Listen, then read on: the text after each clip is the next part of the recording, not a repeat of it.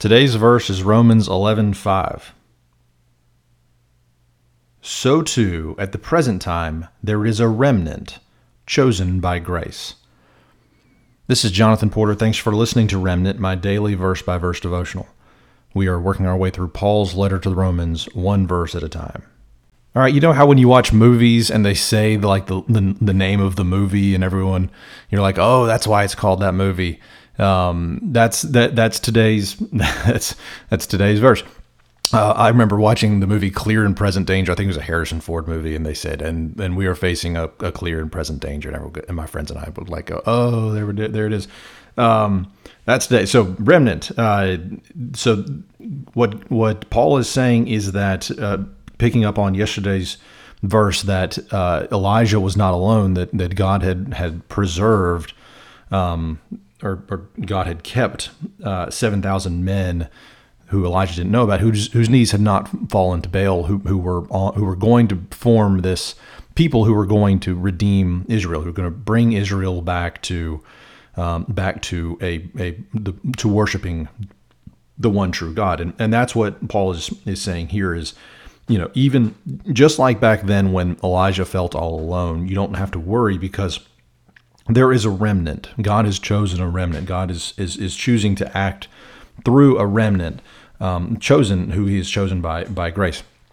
Um, remnant again means something that has been preserved. So if you think about a, a, fire when you're when you're going through, you might see like a little piece of something that shows you some clue of what once was um, it, it tells you how how something used to be.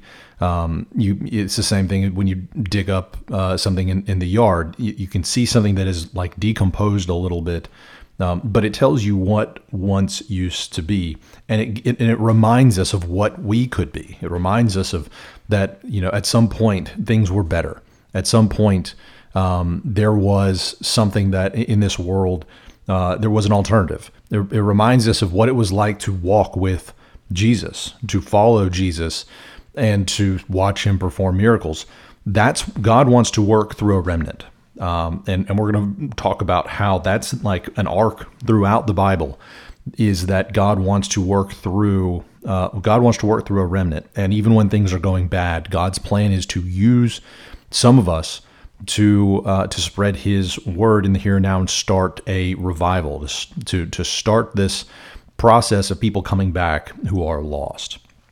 Uh, and so and and you know so today I'm going to just talk about how that I'm going to talk about that arc that arc in the Bible where there is a remnant and then I'm going to talk about the you know the here and now so you can think back to Noah you know the story of Noah where the world was lost and God wants to hit the reset button so he um, he gets Noah, he gets the animals, he gets his wife, and they hit the reset. And then we're all descendants of Noah because of that.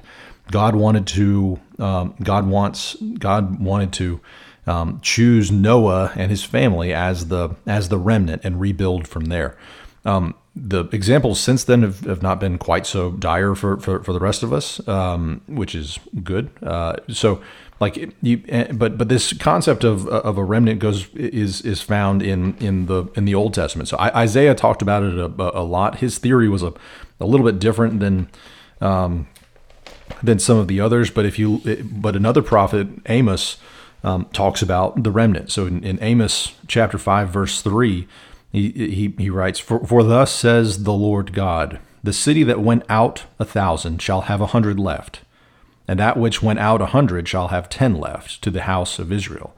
And then if you skip forward to verse 15, he, he writes, Hate, hate evil and love good, and establish justice in the gate. It may be that the Lord, the God of hosts, will be gracious to the remnant of Joseph. And then, and if you go to uh, Amos chapter nine, he talks about the restoration of Israel. That that that through the remnant they will all nations who will, will be called by his name. Um, in the day he will rise up the booth of David that is fallen and repair its breaches, uh, that they may, may possess the remnant of Edom.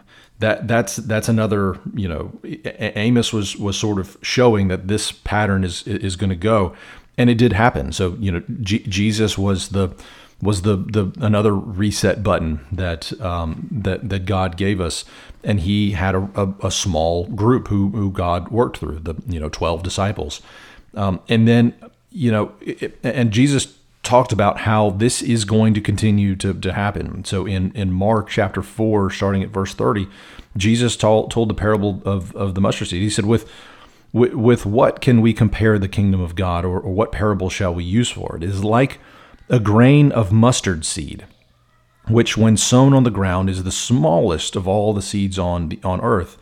Yet when it is sown, it grows up and becomes larger than all the garden plants and puts out large branches so that the birds of the air can make nests in its shade.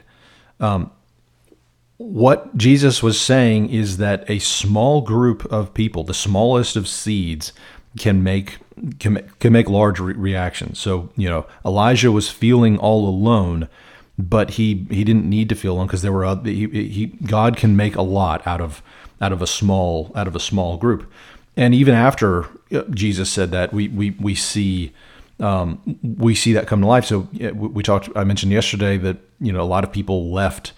A lot of people who saw Jesus' miracles in the flesh left disappointed after Jesus died. Um, in fact, it, we we know from Acts, uh, the book of Acts, chapter one, verse fifteen, that the church was down to 120 in the days following Jesus' uh, ascendance into heaven people went back to their normal lives. They were down to 120, and but but from that, from that, um, the those 120 did a lot. And in the in the early days of the church, um, Peter gives this sermon, and 3,000. I think it says I don't have the verse right in front of me, but I think 3,000 people came to know Jesus through those 120 in like a short period of time. Um, the, the God, Jesus's parable of the mustard seed is absolutely you know, applicable for for us. Um, when we feel alone, when we feel like Elijah, that that that that we're we're working and can't get anything, can't get anything, can't get any traction, and we just feel like like, like the whole world has abandoned God. Just know that this is part of your what you're feeling is part of what the Bible says will happen.